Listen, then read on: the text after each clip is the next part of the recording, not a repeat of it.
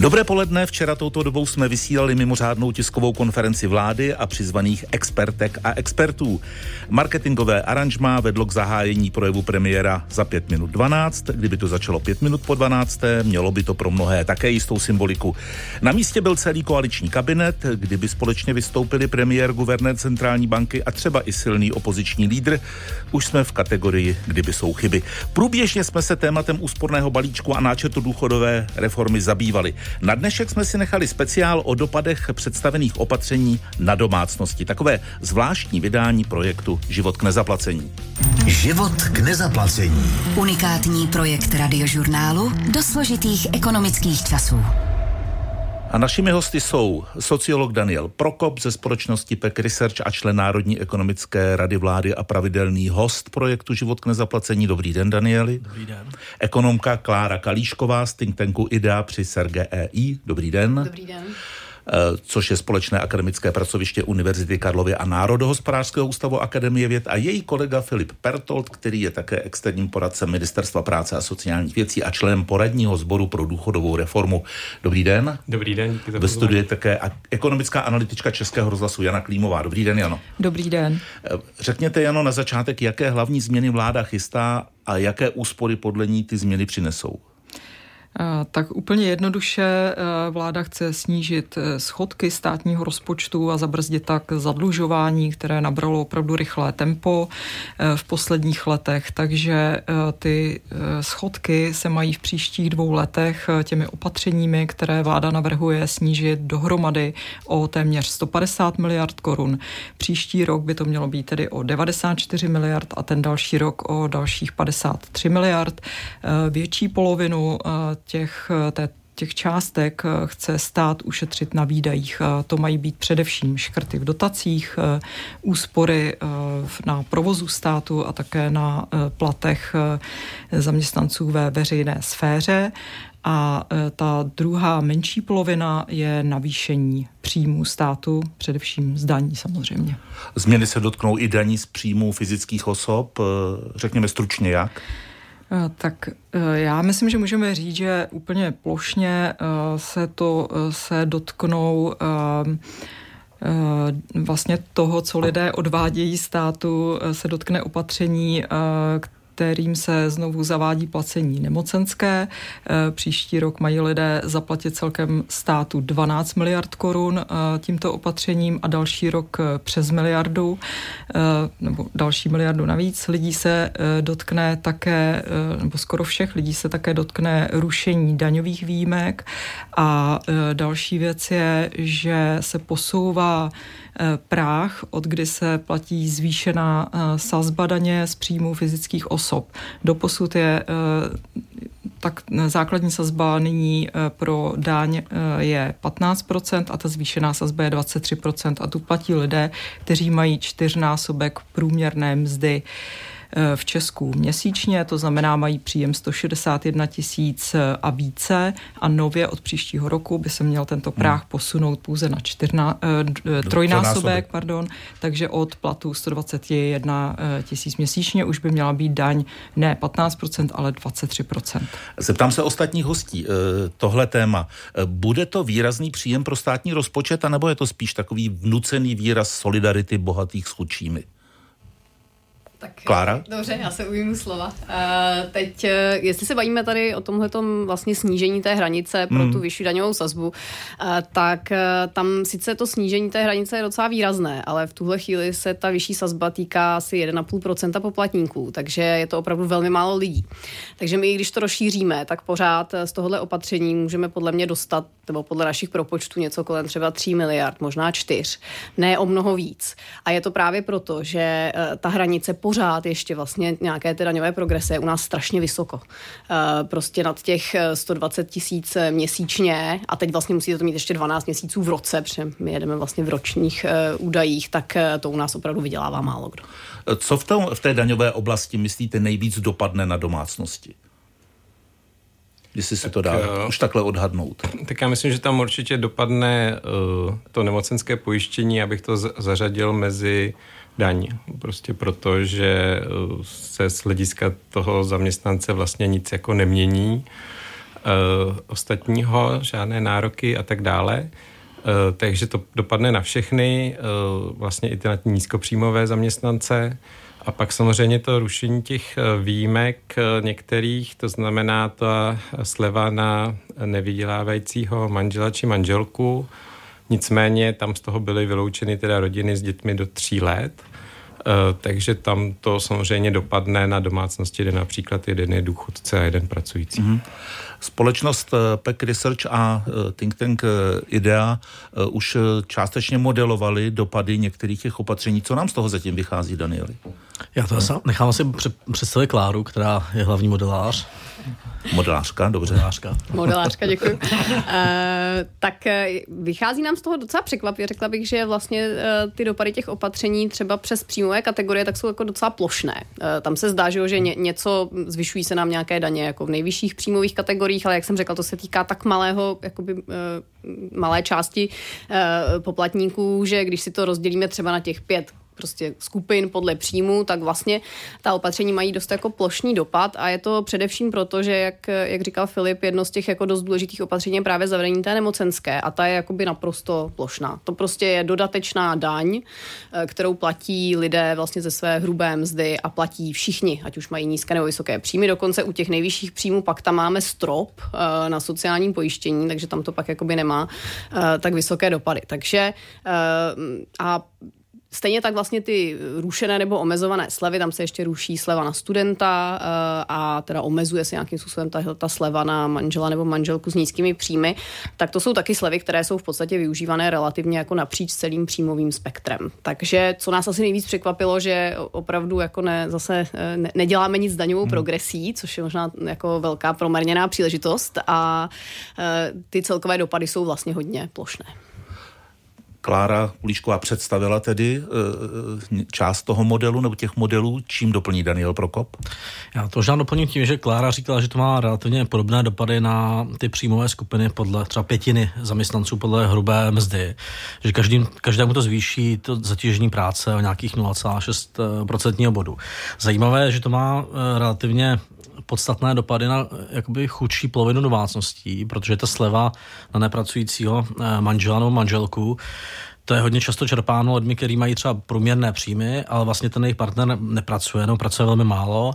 To znamená, že ta celá ta domácnost má příjmy pod mediánem. Jo? Takže to má relativně velké dopady na tu spodní e, příjmovou polovinu domácností. Tam je jako třeba říct, že v těch eh, daních je řada dalších slev. Je tam slova na hypotéku, na penzijní připojištění, na životní uh, pojištění. To jsou slevy, které dohromady taky dají uh, Kolik, nějakých, 10? skoro 10 miliard a na ty se nešáhlo.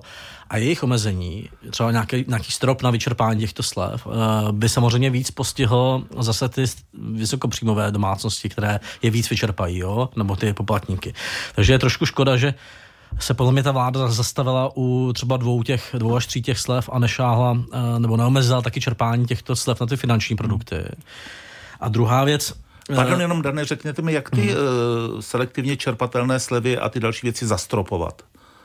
No dneska tam máte stropy e, docela hodně vysoké na ty jednotlivé produkty, že něco je na hypotéku, něco je na, to penzijní, připojištění a podobně, ale vlastně jako můžete je zkombinovat tak, že dá, máte úplně všechno a vyčerpá, a ty daně si snížíte jako masivně tím, jo, prostě. A, asi mě by dávalo smysl, i o tom ministerstvo, ministerstvo financí uvažovalo, mít nějaký strop, na, na tyhle slevy, na finanční produkty jako celek, abyste je nemohl hmm. kombinovat. Říct prostě 10 tisíc vám slevíme vyberte si, jestli chcete hypotékou nebo uh, připojištěním nebo životním pojištěním, ale nemůžete to prostě skombinovat všechno, jo? protože to využijí ty vysokopříjmové domácnosti, které mají možnost investovat do těch produktů uh, finančních. A podle mě jako ještě dlouhodobě my se bavíme o těch změnách, které přichází teďka, které jsou relativně rovnoměrné, jak říkala Klára, ale dlouhodobě určitě jakoby ta interpretace je taková, že ty změny v roce 2020, to, co udělá ODS s ANO, zrušení superhrubé mzdy, snížení těch sazeb zhruba z 20 na 15 efektivních sazeb z hrubé mzdy, tak to hodně pomohlo vysokopříjmovým. Tam prostě asi 10% zaměstnanců z toho nemělo nic, ne, protože neplatili daně. Tím se teďka zvedne nemocenská, budou na tom hůř, než uh, na tom byl předtím. Uh, vysokopříjmoví ušetřili tenkrát uh, 5 až 10 tisíc, ty zaměstnanci hmm. s nejvyššími příjmy. Těm se to zvedne trošku, budou na tom výrazně lépe než před rokem 2020. Jo? Takže když vezmeme ty změny ne ty, co budou teďka, ale změny oproti roku 2020, ty dvě vlny těch daňových změn, tak rozhodně na tom výrazně vydělali vysokopříjmoví zaměstnanci a bude část zaměstnanců, podle mě 10-15%, která vlastně bude platit víc než předtím, která, hmm. které hmm. jim nepomohly ty daňové změny eh, eh, ANO a ODS a teďka je to poškodí trošku. A co se dá odhadnout? Zvyšuje se tímhle celková daňová zátěž nebo ne? Nebo na to ještě brzo? Myslíte těmi přijatými mm, opatřeními? Uh, jo, jo, tak určitě. Uh, určitě se zvyšuje a právě, že se zvyšuje i u těch nízkopříjmových, mm. což je prostě obecně něco, co dlouhodobě i prostě z různých jako zahraničních organizací, jako OECD a takhle máme jako doporučení, že máme prostě velmi vysoké uh, daňové a odvodové zatížení práce, obzvlášť u těch nejnižších příjmů a my ho vlastně dále zvyšujeme. Filip Pertold? No a já bych na to chtěl navázat tím, že proč to není dobře, ono to není jenom otázka čisté spravedlnosti, je to otázka o tom, že když zdaňujeme tu první, každou první korunu vydělávající, tak nutíme ty lidi z těch nižších příjmů přeskakovat do různých jiných režimů, které ten vlastně ten, ten stát umožňuje. Jo. Takže e, jsou zde velmi populární dohody o provedení práce, přibližně se na nich vyplatí 60 miliard ročně, stále to roste v čase. A to je právě ten důvod, je ten, že oni, oni nejsou do deseti tisíc pojistněné. A je to právě ten důsledek toho, jak se snažíme u těch zaměstnanců hmm. všechno danit, všechno spojištňovat od první koruny poměrně vysokou sazbou, tak nám ty lidé vlastně utíkají do těch dohod, do OSVČ, na šedý práce a ten stát přichází o ty peníze a nějakým způsobem modifikuje to chování firm a lidí způsobem, které asi jako nechceme. Když eh, se podíváme od eh, fyzických osob eh, což vlastně jsou i třeba státní zaměstnanci, tak když se podíváme na, to, na těch 5%, o kterých se mluví, že by se měl snížit celkový objem mest u státních zaměstnanců, co se k tomu dá říct? No, Jana Klímová. Eh, to zatím eh, nevíme, jakým hmm. způsobem, jestli má jít eh, opravdu o propouštění nebo zrušení neobsazených míst, a nebo o nějakou formu snížení uh, platů, tak to zatím nebylo blíže vysvětleno. Ministr vnitra Vít Rakušan ještě ani neřekl úplně všechno. Otázka, jak se to dotkne nebo nedotkne bezpečnostních sborů, což je takové téma, které často probíráme s Danem Prokopem. A to taky nevíme ještě. Já myslím teda, eh, že tam jsou dvě čísla. Jedno jsou, kolik mají ty ministerstva snížit provozní náklady a jedno jsou ty mzdové náklady. Hmm. A myslím, ty mzdové, jestli se nemýlím, tak jsou 2% a provozní 5. Ale, ale eh, to jsou no, jako... Celkově, celkový když objem se na ty čísla, tak za ty dva roky na provozu státu eh, se má ušetřit 11,2 miliardy a na platech ve veřejném sektoru 9,7 miliardy. Hmm. Jo, takže jako je to samozřejmě problematické, protože v té inflaci, uh, že by ty mzdy měly spíš růst. Uh, já si myslím, že je spousta, nebo je dost nějakých agent, které jsou zbytečné. Jo? INERF ukazoval, že máme uh, třeba moc osob, které jsou vězněné, tím pádem taky že náklad na to věznění a vězeňskou službu. Máme těch bezpečnostních sborů, prostě eh, policistů je taky nadprůměr v Česku, byť eh, otázka, co do toho počítáte. V každém tom ministerstvu jsou nějaké agendy, které jsou možná zbytečné. Máme spoustu zaměstnanců díky tomu, že máme fragmentovanou tu státní zprávu do prostě 4 tisíc obcí nebo 6 tisíc obcí, z nich velká část má jakoby ten samozprávní působení.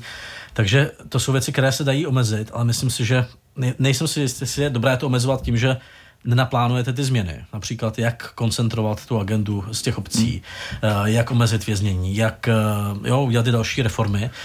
A že přikážete těm ministerstvům, že do roka to musíte omezit o 5%. Jo? Že myslím si, že to bude mít efekt v tom, že budou škrtat na nejjednodušších místech, což budou uh, možná třeba nějaké odměny. A ty odměny dneska slouží k tomu, abyste honoroval lidi, kteří jsou v té státní správě nadprůměrní.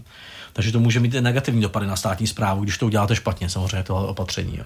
Posloucháte speciál radiožurnálu a Českého rozhlasu Plus. Speciál radiožurnálu a Českého rozhlasu Plus.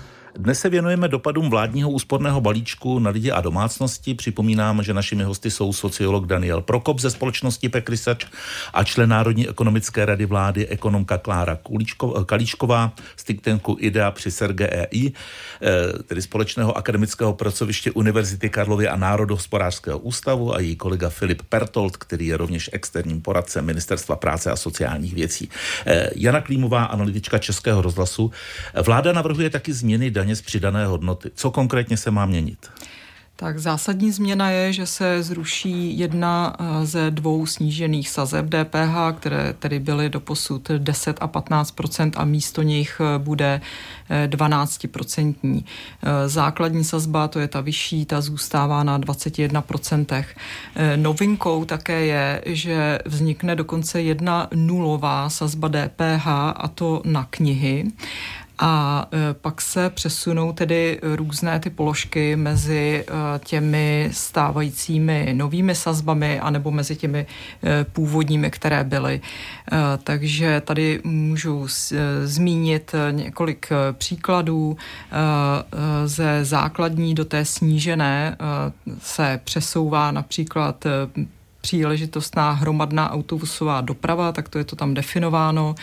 Eh, dále eh, zůstane tedy eh, v té snížené sazbě nové 12%, což ale znamená zvýšení o 2% body, protože to bylo původně v 10%, třeba to vodné, stočné a teplo, o kterých se hodně diskutovalo, kde hrozilo, že půjdou až do 21% sazby. Naopak třeba z té původní 15% do té nové nižší se přesunou potraviny, Eh, eh, takže klesnou o 3% body, eh, alespoň to zatížení, které uvidíme, jestli to opravdu klesne potom i u těch cen, ale třeba také stavební práce a tak dále.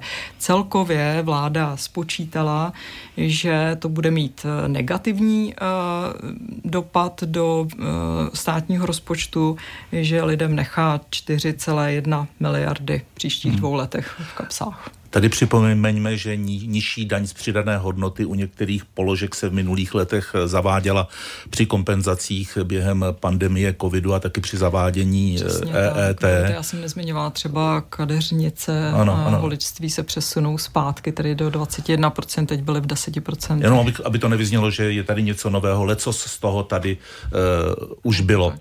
Eh, Dane Prokope, dá se odhadnout, jak změny DPH dopadnou na domácnosti? Nebo je to parametr, o kterém se vlastně nedá úplně exaktně uvažovat?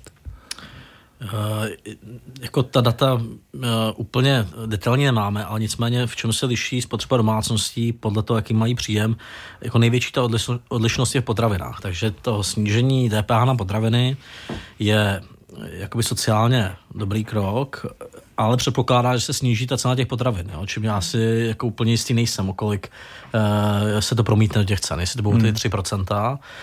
Uh, tam jako zajímavé, my jsme kritizovali některé ty kroky. Uh, nutno říct, že třeba v té nemocenské ta vláda to snížila, takže ty dopady nejsou tak velké, jak mohly být. V tom DPH taky se uvažovalo o změnách, které naopak byly plus 24 miliard a měly by asi sociální dopady výrazně horší. Uh, Nicméně zase si říkám, jestli to vláda nepřehnala uh, do druhého směru jakoby a jít do minus 4 miliard mi připadá vlastně možná škoda, když se konzoliduje uh, rozpočet, jo? jestli hmm. uh, některé ty snížené sazby jsou nutné uh, a, a podobně. Jo? Takže uh, myslím si, že uh, u té DPH já vůbec jakoby, tam mám největší pochybnost, jestli vůbec měl cenu uh, s tím dělat takhle velké změny. Jestli hmm. nestačilo přesunout některé jo, že pivo má 10% DPH v, v hospodě, ne 21, tak to je podle mě nesmysl a uh, NERV doporučoval hlavně přesunout tyhle ty věci, které hmm. nedávají smysl. Ale celková... Zrovna se přesunulo. Přesunulo, tak no. jako, to já třeba kvituju. Hmm ty, ty holiči taky a hmm. kadeřníci. Tam je nutno říct, že vláda ale mezi tím zvýšila uh, limit, kdy se musíte registrovat k DPH, třeba jako kadeřník, takže část lidí z toho vypadává, těch živnostníků. Uh, ale tam si prostě nejsem si jistý, jestli, jestli když to má minus 4 miliardy efekt, tak jestli bylo nutné hmm. v tom dělat takovéhle jakoby zásadní změny, když to nemá ten fiskální Jasně. efekt a nepřesunout jenom ty piva a některé jakoby, uh, výjimky do té 21% sazby.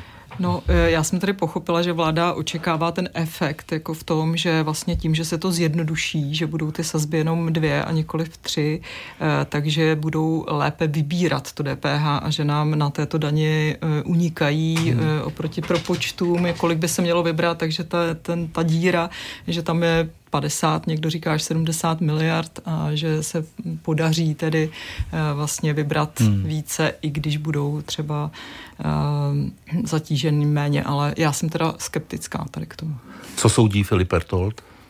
Tak já myslím, že ty, ty vlády, asi byly původně trošku ambicioznější plány jako víc vybrat, ale potom se ta vláda na základě nějaké společenské diskuze zřejmě rozhodla radši jít tou cestou jako nezvyšovat ten výběr, to znamená nezatěžovat ty rozpočty Eh, těch domácností tolik. Já myslím, že to je víceméně v té současné situaci. Za normálních okolností bych řekl, že DPH je jedna z nejlepších eh, daní, jak vybírat eh, daně, respektive jednoduše vybírat daně. Nicméně přeci jenom ta situace je trošku specifická v tu současné chvíli, kdy ty náklady opravdu extrémně rostly těm domácnostem a, a jsem jako varoval předem, že nějakým způsobem výrazným způsobem navyšovat ten výběr DPH by v současné chvíli nebylo vhodné. Takže z tohohle pohledu myslím, že to je v pořádku. No. Zeptám se Kláry Kalíškové, podle vás, nakolik se do těch návrhů promítla politika a nakolik tam jsou, řekněme, racionální ekonomické úvahy?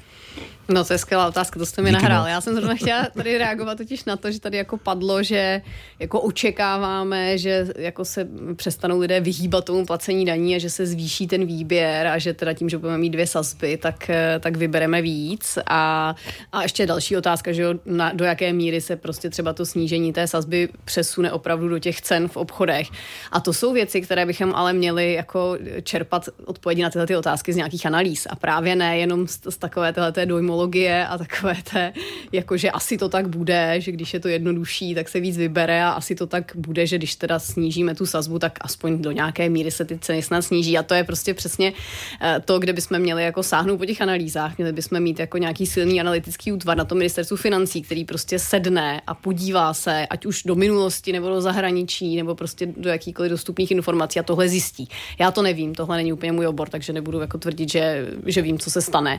A eh, ale trochu jako mám pocit, že to tady zase chybí eh, v té debatě. Ale prý ta inspirace v zahraničí třeba u té diskutované DPH u vína byla. Říkal premiér, že se vláda nakonec rozhodla podle toho, že v okolních zemích, se kterými se musíme srovnávat, ta daň není, říkal eh, Petr Fiala. Tak, tak jsem to úplně nemyslela, tuhle tu inspiraci, ale dobře.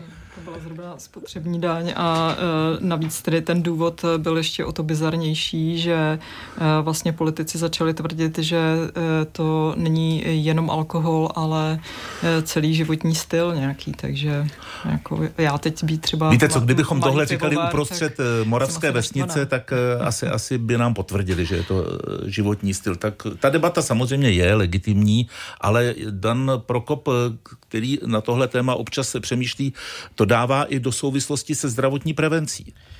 No, my jsme uh, napsali uh, podně, uh, podklad uh, zdravotní prevence za NERV, uh, který doporučoval tu daň za, uh, zavést, uh, spotřební daň tichá vína. To není DPH, to je daň, která daní litr toho vína, jo? je třeba 23 korun na litr vína.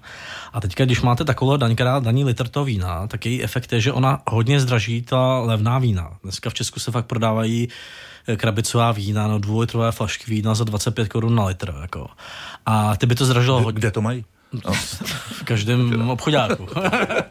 Ty by to z... nepochází z Čech. Ještě, Často nepochází, nepochází no. z Čech. Hmm. Nej, nejsou to moc dobrá vína většinou teda, jo. A ty by to zdražilo tak dvojnásobně zhruba. Ale jako takovou tu dobrou fašku toho moravského vína nebo dvojdecku v restauraci to zdraží velmi, velmi málo, to spotřební daň. Tak to je jeden efekt, že ono to zdražuje ty věci, které jsou nekvalitní a e, jakoby jsou využívané na to notorické pití.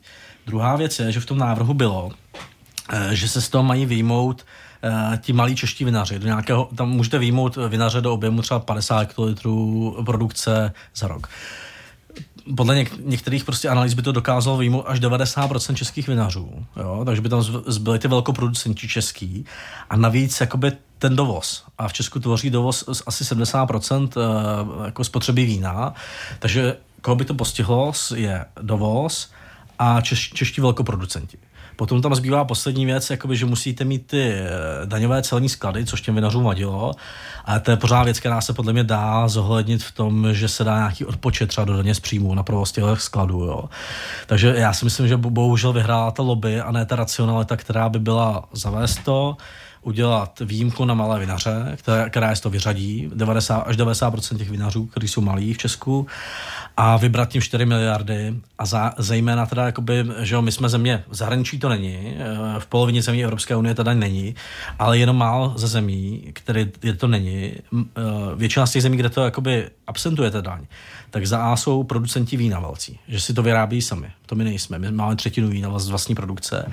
A za B, jako málo z nich má takové problémy s alkoholismem jako v Česku prostě. Jo. My jsme eh, premiant ve spotřebě alkoholu, tvoří to náklady zhruba 12 miliard alkoholismus eh, ve zdravotnictví v České republice, ještě větší náklady ve výpadku pracovní síly a hmm. produktivitě. Jo, prostě takové to dělat z toho, já si taky dám rád dobré víno teda jako, eh, ale dělat z toho uh, kult v České republice, že to je nějaká pozitivní věc, ten alkohol, uh, bych to nepřeháněl prostě ze strany politiků. No. Dáte si rád dobré víno, ale podezřele přesně víte, kde mají ten krabičák. Takže. tak. Tam je ještě jedna věc, která si stojí spíše jenom za poznámku, i když pro mnohé je to vážné téma, a to je ta speciální sazba DPH 0%, knihy versus plná DPH třeba pro noviny a versus časopisy ve snížené sazbě DPH. Nachází v tom někdo z vás nějakou logiku? Ne. Ne, ne, nevím, ne, ne. Nevím, jak to vzniklo. Ne, Jano, taky ne. ne. Jsou vědecké ty časopisy, ne? No, to je otázka. Tak já věřím, že Jana Klímová, která dnes povede rozhovor odpoledne s ministrem financí Zbigníkem Stanjurou, se ho na to poptá. On to zdůvodnil snahou daňově zvýhodnit vědecké časopisy, ale já si myslím, že ten daňový řád nerozlišuje mezi vědeckým časopisem a časopisem. Tak ani se na to zeptáte. Děkujeme. Určitě. Tak, posloucháte speciál radiožurnálu a Českého rozhlasu Plus. Život k nezaplacení. Našimi hosty jsou sociolog Daniel Prokop ze společnosti PEC Research, Klára Kalíšková z think tanku IDEA při CERGEI, z téhož think tanku je tu Filip Pertold a e, ekonomická analytička Českého rozhlasu Jana Klímová. E, v tom konsolidačním balíčku chystá vláda změny i pro osoby samostatně výdělečně činné, takzvané e, OSVČ a takzvané dohodáře. Na co se mají připravit, Jano? Tak eh, OSVČ by měly eh, výrazně více platit na sociálním pojistném eh, a to tak, že jejich vyměřovací základ pro to pojistné by se měl přiblížit úrovni minimální mzdy, což je asi 17 300 korun měsíčně v letošním roce a to pojistné, samotné to pojistné by se také mělo zvýšit z 50 na 55% základu daně. A už jsme mluvili o tom, že tedy i na OSVČ by eh, dopadlo to eh, snížení Prahu pro tu vyšší sazbu eh, daně z příjmů fyzických osob. A e, vlastně vláda to zdůvodňuje e, tak, že e, chce vlastně sevřít ty nůžky, které se rozvírají mezi tím, co odvádějí státu zaměstnanci a co platí OSVČ, kteří si platí prostě málo a potom jsou závislí třeba na sociálních dávkách v důchodu nebo nepřispívají prostě solidárně tolik do toho systému. Zmínil jste také ty dohody o pracovní, o práce a o pracovní činnosti. E, tam to chce vláda přísnit stručně, že se mají začít evidovat, protože opravdu se tady rozmohl systém, že se založí v různých krajích několik firm a každá zaměstná jednoho člověka e, na e, pětkrát na dohodu a to vlastně není hmm. vůbec možno dohledat. Takže to by se mělo omezit. Kolik by to mělo přinést do státní pokladny? Eh, stát si do svých tabulek, nebo vláda si do svých tabulek napsala 7,5 miliardy plus za příští dva roky. Zeptám se Filipa Pertolda, je ta změna nutná? Tak já bych tomu dal trošku širší obrázek v tom smyslu, že když se podíváme, kolik OSVČ celkově odvádějí vlastně na sociálním pojistném z celého výběru sociálního pojistného v Česku, tak je to 6% s tím, že na pracovní síle mají přibližně jsou jako 18%, když vezmeme i na tu vedlejší činnost, když vezmeme jenom hlavní činnost, tak asi 12% pracovní síly, takže skutečně odvádějí disproporčně méně. To za prvé. Takže já myslím, že ten obecný směr je správný že ty nůžky jsou opravdu vysoké, velmi rozevřené mezi zaměstnanci OSVČ a podíl OSVČ na pracovní síle nám roste. Eh, a může to přinést do těch průběžných systémů, do zdravotního a důchodového systému tu krizi mnohem dříve, než přijde ta demografická krize, protože ten, prostě ty systémy jsou založené na tom, že jsou financované ze současného výběru sociálního a zdravotního. Takže to za prvé. Eh, otázka je, jestli se vydala vláda úplně správným směrem, respektive správným směrem se vydala, ale jestli se vydala správným způsobem, řekněme. Ona se vydala s výrazným dramatickým zvýšením těch minim u, u sociálního pojištění, což bude mít eh, výrazný dopad především na nízkopříjmové OSVČ z hlediska hmm. jejich cash flow současného. To znamená, že oni budou muset relativně rychle začít odvádět více, eh, i když vydělávají poměrně málo. Zase se to velmi málo dotkne těch vysokopříjmových OSVČ. To jsou třeba ti, kteří mají 700 tisíc a víc ročně. To jsou ty jakoby ty vysokopříjmový hmm. OSVČ, eh, tam se to dotkne velmi málo, tohle opatření, těch se dotkne více to zvýšení toho základu výpočtu pro sociální pojištění z 50 na 55 což je zase poměrně kosmetické, bych řekl. Uh, nicméně, abych teda byl férový, tak musím říct, že to zvýšení minim uh, zase, zase velmi projeví ve vyšších důchodech. A to se, to se projeví proto, protože v současné chvíli vlastně ten vyměřovací základ, který z toho minima plyne, je velmi nízký a plyne z toho důchod, pokud jste celoživotní OSVČ, odvádíte celý život minima, tak váš důchod vyměřený je asi 10,5 tisíce mm.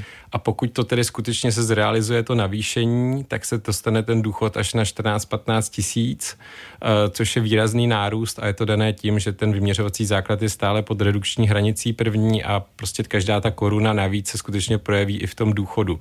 Takže se vláda rozhodla jít tou cestou, zvýšíme těm lidem v úvozovkách eh, nuceně ty důchody budoucí za cenu toho, že budou teda mít výrazně vyšší minima, s tím, že teda některé nízkopříjmové osoveče s tím můžou mít jako v současné chvíli problém a jít se třeba nechat zaměstnat nebo na... To jsem se chtěl zeptat, jestli část no. zaměstnanců logicky tedy nepůjde odcházet eh, zaměstnanců OSVČ, nepůjde se nechat zaměstnat, nebo naopak, jestli to nebude lákat zaměstnance, aby šli do OSVČ. No trošku ještě, jestli můžu to dokončit, tak ono to trošku jako po, tu, tu, tu motivaci přejít na OSVČ u těch nízkopříjmových zaměstnanců potlačí.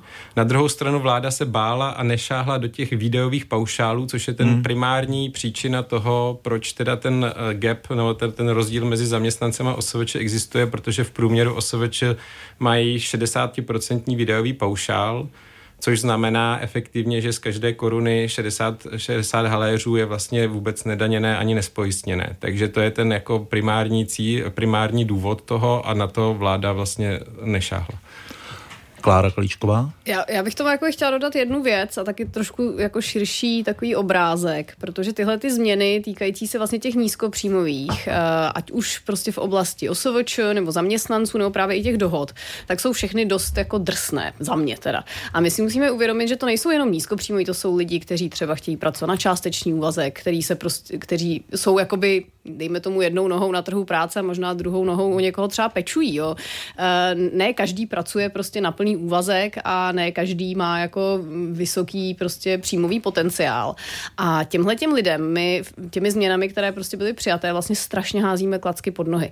Já chápu, že nechceme, aby nám někdo pracoval na DPP, prostě eh, na čtyři různé DPP, jakoby u čtyřech různých zaměstnavatelů a jako unikal prostě placení daní, ale prostě těch 10 tisíc ta hranice jako není úplně vysoká a byla to prostě nějaká forma e, prekérní práce, e, která sice není ideální, ale prostě umožňovalo to nějaké skupině třeba žen vracejících se z rodičovské, které prostě ani možná nemůžou jako jít pracovat na 8 hodin denně, protože jim to prostě péče o děti neumožňuje.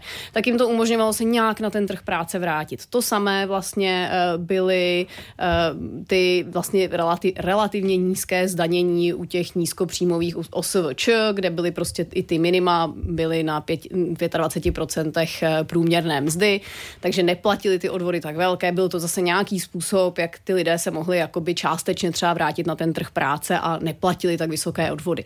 A podobně i třeba u toho zaměstnání, kde zase zavádíme tu nemocenskou, zase zvyšujeme prostě to zdanění i u těch nejnižších příjmů. Takže jakoby na jednu stranu ano, já jako chápu, že není dobře, že eh, jako osobeč přináší málo do toho systému. Já s tím naprosto souhlasím a myslím, že jsme to trošku zamířili jako na špatnou část hmm. Eh, toho hmm. příjmového spektra nebo obecně toho. Ono to není jenom o těch příjmech, je to opravdu i třeba jako o, o, tom, o té otázce, jako jak vlastně u nás pracovat na nějaký částečný úvazek, když je vlastně všechno takhle strašně zdaněno a máme jako obrovská uh, odvodová minima.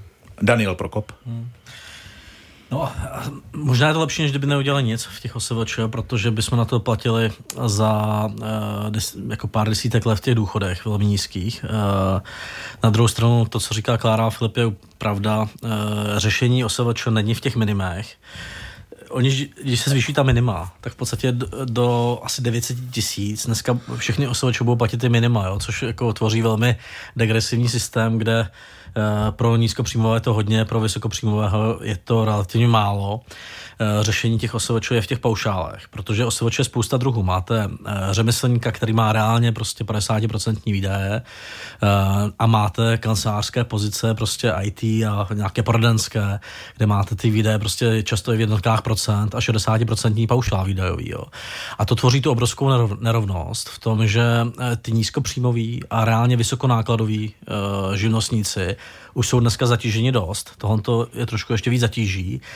A zároveň máme skupiny uh, OSVČ, zá, záměrně říkám živnostníci, protože to, to je často na hranici nějaké závislé činnosti, kteří mají uh, hodně vysoké paušály oproti reálným nákladům, mají velmi vysoké příjmy a ty jejich odvody jsou dneska úplně jako uh, minimalizované tím systémem. Jo. Takže jako uh, ta změna má být v tom, aby paušály byly, byly realistické, aby byly nastavené třeba 20% nad uh, reálné náklady v tom oboru a zároveň revize té paušální daně, v které uh, dneska platíte jako velmi nízké ty odvody, to se trošku zvýší, protože ty odvody v paušální dani, kde měsíčně platíte nějaký paušál, uh, jsou dány 1,15 násobkem minima, takže to zvýšení těch minim odvodů se projeví i tam. Je to hrozně komplikovaný systém teda.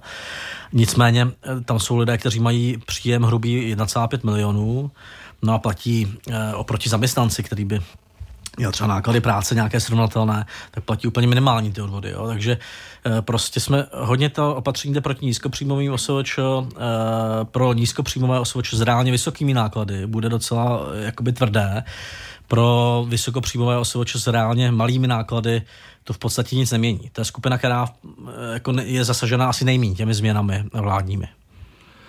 Jana Klímová tohle téma otevřela, chce ho uzavřít? Já s tím asi souhlasím, jako za mě eh, by eh, určitě taky ne, nebylo šťastné opravdu zatěžovat eh, ty, kteří mají nízké příjmy a tohle je opravdu jako dramatické zvýšení vlastně toho, co budou muset odvádět. A pokud se to zároveň nedotkne lidí, jako jsou třeba různí daňoví poradci, kteří mají prostě opravdu statisícové příjmy měsíčně a pracují jako OSVČ, ačkoliv tam mají svůj stůl, tak uh, to, to prostě nedává smysl. Posloucháte Radiožurnál a Český rozhlas Plus. Speciál Radiožurnálu a Českého rozhlasu Plus. No a v závěrečné části se zaměříme, aspoň částečně tedy, na důchodovou reformu, kterou včera vláda představila v souvislosti s plány na snížení prohlubujícího se zadlužení státu. Daniel Prokop ze společnosti PEC Research, Klára Kalíšková z think tanku Idea při Serge EI, Filip Pertold z téhož pracoviště, krom toho externí poradce Ministerstva práce a sociálních věcí a analytička Českého rozhlasu Jana Klímová. Jano, co hlavního a pro koho se tedy podle toho včerejšího vyjádření změní? Tak eh, pokud je tedy o úpravy důchodu, tak eh, když eh, to rozdělím tak, že vezmeme ty současné seniory nebo lidi, kteří mají těsně před penzí, tak na ně čeká především snížení valorizace důchodu, tedy to pravidelné zvyšování. Nyní se upravují podle výše inflace a také růstu reálné mzdy v tom daném roce a po roce 2025 se změní právě to zohlednění růstu reálných mest a to tak, že se bude počítat jen se třetinou jejich růstu za rok, nikoliv polovinou, jako je to teď pro eh, budoucí důchodce potom těch změn eh, bude více, bude se odsouvat eh, věk odchodu do důchodu a také se zpomalí růst penzí.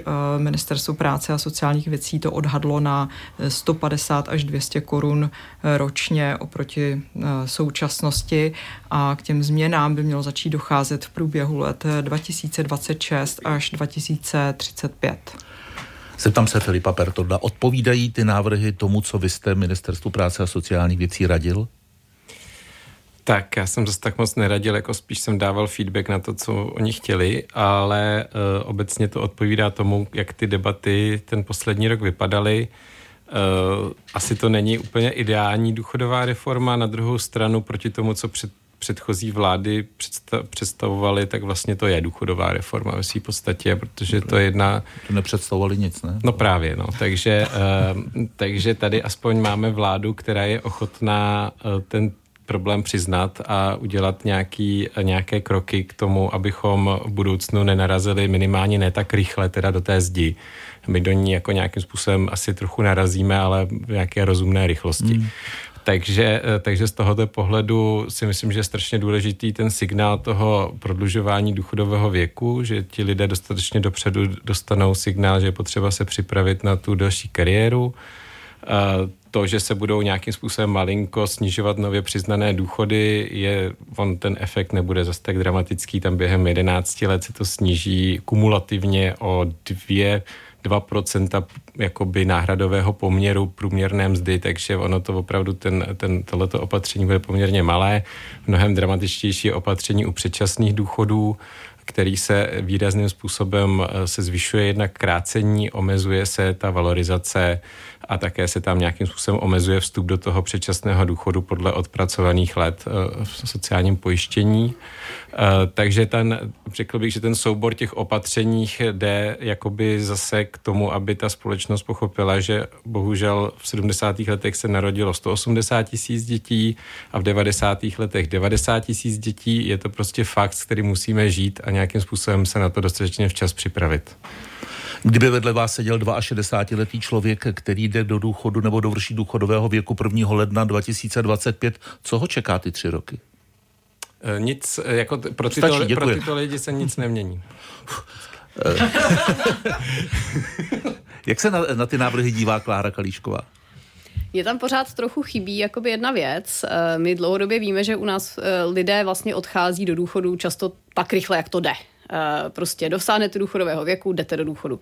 To je něco, co v zahraničí zdaleka takhle ne- hmm. neplatí a vlastně ten, to dosažení toho důchodového věku je ten jako hlavní faktor. A třeba když se jako zeptáme z různých šetření, jestli třeba jako zdravotní stav je důležitým faktorem, že odcházíte do důchodu a odcházíte z trhu práce, tak není zdaleka tak důležitý jako ten důchodový věk. A to je podle mě něco, s čím eh, bychom mohli jako mnohem lépe pracovat. Jo? My tady vlastně trochu tak ty lidi jako budeme nutit, že jo, všechny povinně, aby teda byli díl na tom trhu práce a později odcházeli do důchodu. A myslím, že by byl trošku prostor jako proto tam eh, zavést jako víc té jako diferenciace, dát těm lidem jako možnost, že ti, kteří se na to ještě cítí a ještě mohou pracovat déle, tak aby byli zvýhodněni, eh, pokud na tom trhu práce zůstanou a do toho důchodu budou později. A ti, co už se na to necítí, tak dobře, ať si teda zvolí tu cestu eh, toho odchodu do důchodu a třeba trochu nižší penze. Eh, a to je podle mě něco, co jako vůbec, já, mě to tady strašně chybí, jako v těch debatách, prostě proč, proč tohle neskusíme trochu víc využít, protože to jsou podle mě prostředky, které by eh, jako nalily ty miliardy potenciálně do toho systému, kdyby jsme s tím dobře pracovali, ale eh, je tady asi nějaký strach, že když hmm. třeba jako snížíme ty odvody těm, kteří budou jako přesluhovat, takže se nám to nevyplatí.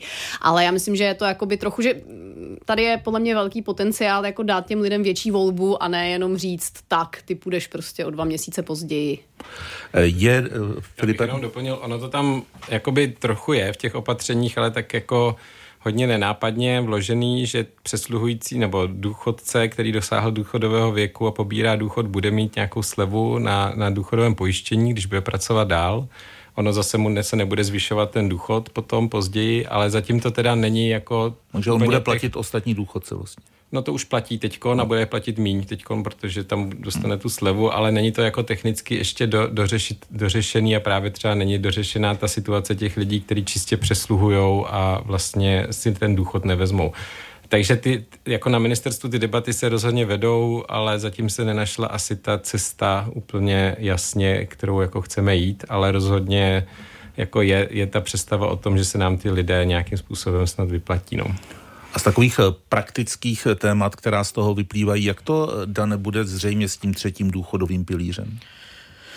Tak eh, na to se v Neru eh, také vedla debata. My jsme dali s, s Mojmírem Hamplem a Petrem Jánským sérii doporučení, eh, protože on dneska stojí ten stát hodně peněz. Jo? 7 miliard korun jsou ty příspěvky, ale plus další miliardy jsou na slevách, na, daních a podobně. Takže dohromady přes 10 miliard korun, korun ročně stát investuje do toho třetího pilíře. A on jakoby úplně neplní ten účel, protože si lidé v něm spoří málo, pozdě a nevybírají si to uh, jakoby na důchod anuitu tou měsíčně, vyberu si to najednou často.